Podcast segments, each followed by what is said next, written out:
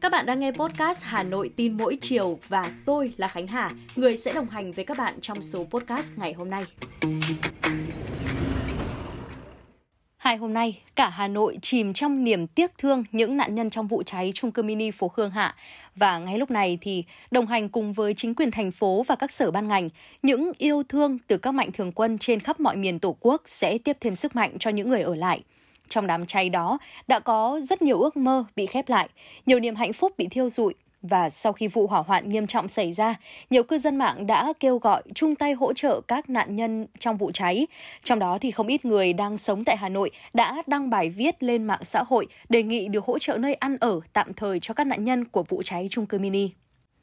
Thật sự là rất ấm lòng khi ờ, từ hôm qua đến nay thì ờ, khi lướt Facebook hay là mạng xã hội thì tôi luôn lướt được những dòng trạng thái như là nhà em còn ba phòng trống sẵn sàng mời anh chị các bác đã an toàn chưa có chỗ ở tạm thời qua ở tạm. Nhà em ở bên đường Khương Đình hay là em có căn chung cư 150 m2, 4 phòng ngủ, đủ đồ chưa dùng, có thể ở từ 1 đến 2 chục người, nên à, anh chị nào ở vụ cháy chung cư mini Khương Đình chưa có chỗ ở, có thể liên hệ với em để ở tạm trong lúc tìm nhà mới. Trân trọng. Một bài viết khác trên Facebook nhằm chia sẻ khó khăn với các nạn nhân vụ cháy chung cư cũng được nhiều cư dân mạng ủng hộ. Em có một nhà kho 200 mét vuông đang để trống, có đầy đủ chỗ ăn ngủ, vệ sinh, bình nóng lạnh, điều hòa sạch sẽ an toàn, có thể cho những ai ở chung cư 29 Khương Đình bị thương sau khi xuất viện có thể qua ở tạm trước khi tìm được chỗ ở mới. Em có thể lo ăn 3 bữa, ở được khoảng 10 đến 20 người. Ai cần có thể liên hệ em hỗ trợ. Một mạnh thường quân sẵn sàng hỗ trợ cả nơi ở lẫn ăn uống cho các nạn nhân trong vụ cháy. Bài viết này cũng đã gây sốt trên Facebook, thu hút hàng nghìn lượt thả tim và hàng trăm lượt chia sẻ của cộng đồng mạng. Thực sự là đọc những tin như thế này ờ, khiến bản thân tôi cũng cảm thấy ấm lòng hơn rất nhiều. Nhiều người dân không có điều kiện chia sẻ nơi ăn ở cũng đã quyên góp tiền, nhu yếu phẩm thông qua các cơ quan chức năng hoặc là đến trực tiếp hiện trường vụ cháy để hỗ trợ các nạn nhân. Nhiều người cũng đã đăng các bài viết lên mạng xã hội để kêu gọi mọi người thân, bạn bè cũng chung tay quyên góp. Mạng xã hội đang trở thành công cụ đắc lực để những người ở xa có thể tìm kiếm thông tin của người thân, bạn bè đang bị mất tích hoặc là không thể liên lạc sau vụ cháy chung cư. Theo đó thì nhiều người đã đăng tải những hình ảnh, thông tin cá nhân của người thân, bạn bè lên mạng xã hội và các nhóm Facebook có đông thành viên để nhờ cộng đồng mạng, những người sống tại Hà Nội hỗ trợ tìm kiếm tung tích. Đã có một vài trường hợp nạn nhân đang được chữa trị trong bệnh viện xác định được danh tính và tìm lại được người thân nhờ vào những hình ảnh, thông tin được chia sẻ trên mạng xã hội. Vâng, và sau vụ hỏa hoạn nghiêm trọng tại trung cư mini ở Hà Nội thì thang dây thoát hiểm, bình cứu hỏa đã trở thành những mặt hàng hot trên các trang thương mại điện tử. Nhiều cư dân đang sống tại những chung cư mini nói riêng và các khu nhà tập thể, chung cư cao tầng nói chung, tôi nghĩ là đều mang tâm lý bất an và lo ngại rằng là tai họa tương tự có thể xảy ra nơi họ sống bất cứ lúc nào.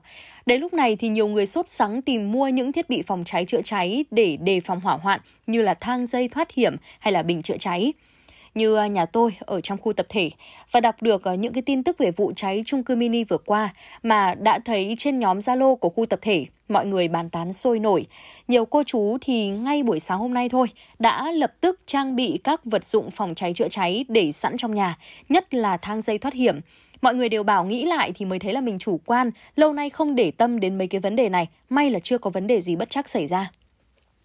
Lướt qua một loạt trang ờ, thương mại điện tử thì tôi thấy là những vật dụng phòng cháy chữa cháy đã trở thành mặt hàng hot trên các nền tảng. Nổi bật trong số đó bao gồm các loại bình xịt cứu hỏa, hay là mặt nạ chống khói. Đặc biệt là dây thang thoát hiểm là mặt ừ, hàng được nhiều người dùng quan tâm và tìm mua nhiều nhất. Theo tìm hiểu thì giá của các loại dây thang thoát hiểm có mức tranh lệch khá là lớn, từ ờ, 300.000 đồng đến hàng triệu đồng, tùy thuộc vào độ dài và mức độ chắc chắn của thang dây. Trong đó thì các loại thang dây với độ dài từ 10 đến 15 mét là mặt hàng được nhiều người chọn mua nhất trên các nền tảng thương mại điện tử. Thậm chí là một số cửa hàng đã báo là hết mặt hàng thang dây do lượng người mua tăng đột biến. À, như mẹ tôi và các cô chú trong khu cũng đi mua nhưng mà không được ạ.